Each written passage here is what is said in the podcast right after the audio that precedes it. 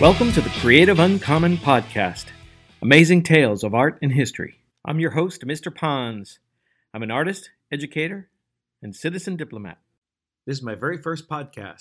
This podcast is meant to celebrate creativity, and I can think of no one more creative than the famous Korean general and admiral Yi Sun Shin.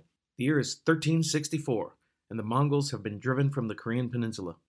The Joseon dynasty is born, and with it, a new era of peace and prosperity for the Koreans. It was a glorious time. Peace would reign for hundreds of years over the Korean peninsula. The Korean culture blossomed, and King Sejong would give the Korean people a gift of their own written language. Meanwhile, in Japan, Oda Nobunaga, the Demon King, unified the island, and his successor, Toyotomi Hideyoshi, would rule over a samurai class that didn't have an enemy. Now, what do you do when you got all these samurai itching for war? The only way they know how to measure their worth in life. What do you do with all these guys? Well, if you're Hideyoshi, you go to war. On May 25th, 1592, Hideyoshi's samurai, hungry for war, invaded Korea and spread out across the countryside, bringing death and destruction everywhere they went. The Korean people fought valiantly, but 200 years of peace made them no match for the battle hardened samurai. Now, the samurai weren't only superior hand to hand fighters, they had a secret weapon in Portuguese rifles, which even in the hands of a peasant could become a lethal weapon.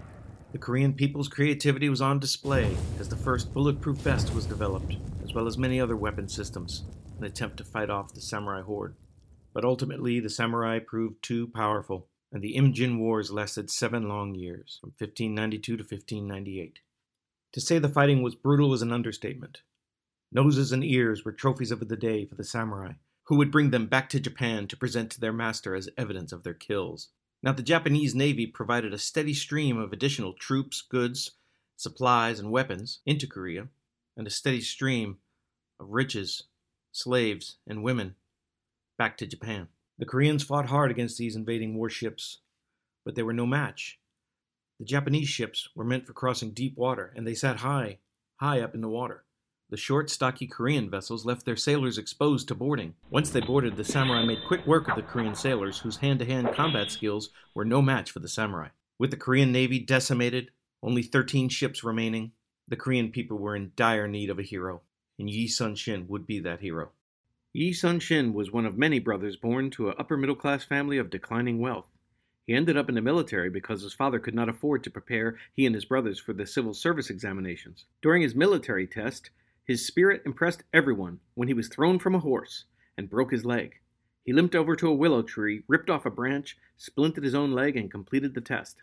Stationed in the far north, protecting Korea against the Jurchen nomadic horsemen, his natural leadership ability became noticed, and he quickly rose in the ranks. The Japanese invasion caused him to race to the south, where he took command of the remaining 13 ships. Now, Yi Sun Shin was not a sailor, but now, as an admiral, he went about coming up with a plan to beat the Japanese and save the remaining ships under his command. After assessing the problem, he came up with creative solutions to protect his men. Metal roofs were constructed, with spikes to pierce any samurai that might leap aboard, and the Gobuksun, or turtle ships, were born. These 13 Korean ships were built for the Korean coastline, which was very rocky, as opposed to the V shaped hulls of the Japanese vessels that had to come across deep water. These ships were built short and stocky and were tough as nails and made to take a hit against the rocks of the Korean coast. The ships were retrofitted with dragon's heads that could shoot cannonballs and spew out smoke for concealment or intimidation. The ships were maneuverable and could turn on a dime, and he outfitted the ships with 13 cannons which could be shot simultaneously and in all directions. When the ships were ready, it was time to put his creative plan into action. Now Yi Sun Shin knew his limitations. He recruited the help of local fishermen who told him about the currents of the various channels on Korea's coast. Once Yi Sun Shin had the information he needed, it was time for action. Now Yi knew the Japanese outnumbered the Koreans 333 ships to 13, and he also knew that the Japanese commanders would want the 13 Korean ships destroyed once and for all. Now Yi used his ships as bait, and sure enough, the Japanese commanders committed their entire fleet to the Korean ships' destruction. As the Korean ships fled, the Japanese fleet, hot on their tail, pursued them down the channel of Yi's choosing. The chase took them deeper into the ever narrowing channel. When the time was right, Yi's ships turned to face the oncoming Japanese fleet, which was barreling down upon them, pushed along by the swift current. They formed a semicircle in what is known as the Crane Wing Formation and prepared to engage the Japanese ships. As the Japanese fleet raced along the fast moving waters of the channel, the people of Korea tightened a massive chain hidden underneath the water. All of a sudden, the lead ship, with its V shaped hull that sat deeply in the water, crashed into that massive chain, causing all of the rest of the ships to crash into each other, causing an amazingly huge pileup. The Japanese didn't know what hit them, and that's when Yi Sun Shin and his turtle boats struck. The flat bottomed turtle boats maneuvered easily over the top of the chain, and then they went to work, spinning and firing in all directions, destroying the trapped Japanese fleet. It was a glorious day in Korean history. Yi's creative plan worked like a charm, they didn't lose a single man. That is, except for Yi Sun Shin himself. You see, at some point during the battle, a stray shot from one of the Japanese found its way to Yi. Yi Sun Shin was mortally wounded. Before the battle's end, Yi calls his oldest son to his side. Put on my armor, he said. Don't tell the men I'm dead. Finish the battle. And that's exactly what he did. The Koreans were victorious and Yi Sun Shin was the only casualty. If you visit Seoul, Korea today, in the center of the city you'll see this tall pedestal with a beautiful sculpture up top.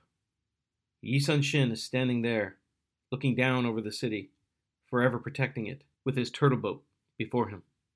This stands not just as a monument to a Korean hero, but as a monument to creativity itself, creativity that would save a nation. Well, I hope you enjoyed this, my very first podcast. If you enjoyed this, please subscribe and tell your friends. I had a good time making it, so you can bet there'll be plenty more stories about creativity where this came from. Thank you for listening to the Creative Uncommon podcast, creativeuncommon.org.